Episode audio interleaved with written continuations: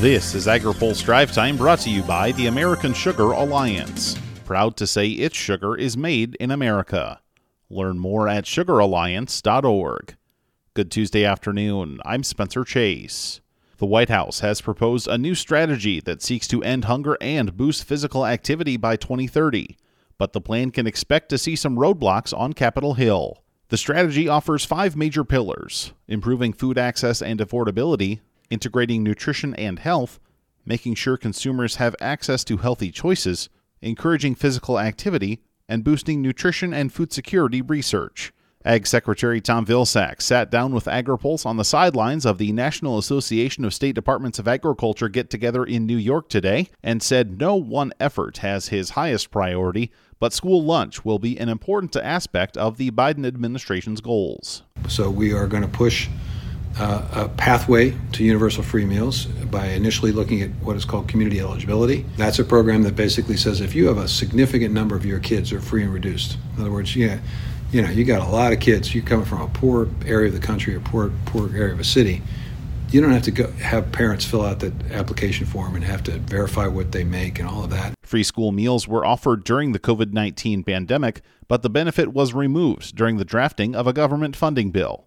Long story short, those that don't qualify for free or reduced school lunches started paying for them again at the beginning of this school year. And Republican Senator Chuck Grassley says there might be pushback on his side of the aisle to making something like that permanent. The nutrition program is to help low income uh, and lower income people with uh, help that they need.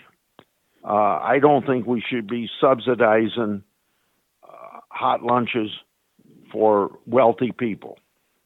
There's a long list of other recommendations in the Biden administration's strategy, which you can read in our coverage on agripulse.com.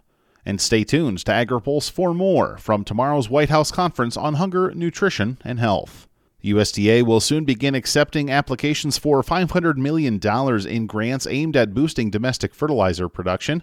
The Fertilizer Production Expansion Program will look to support independent fertilizer producers. There's also support for new innovations in the space. The program will have two application windows a 45 day window for projects that could boost capacity for the 2023 and 2024 crop years, and a longer 90 day window for projects that will need a little more time.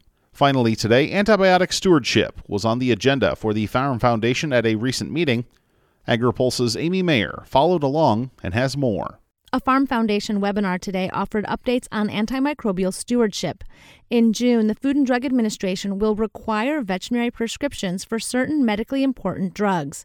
FDA's William Flynn wants farmers and ranchers to prepare. And want to make sure they understand what sort of changes are coming uh, and emphasize the need to, to uh, uh, start planning for that and working uh, with their veterinarian uh, or making contact with a veterinarian that can help make sure that they have the products they need on hand uh, when these changes go into effect and, and that they can have uh, those products on hand when, when they need them in the future. The Agriculture Department's Animal Plant Health Inspection Service continues to research antimicrobial use and development of resistance.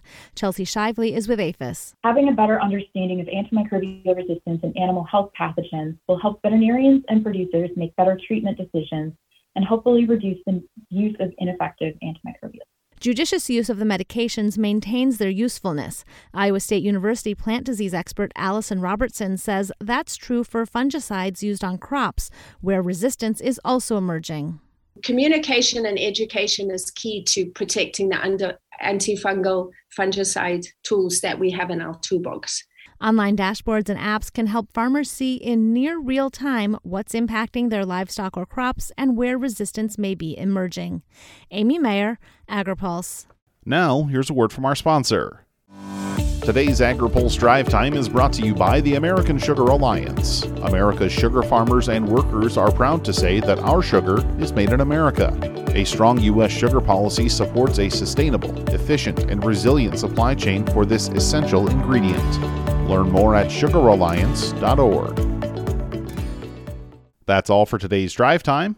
For more agriculture, trade, environment, and regulatory news, visit agripulse.com. Reporting in Washington, I'm Spencer Chase.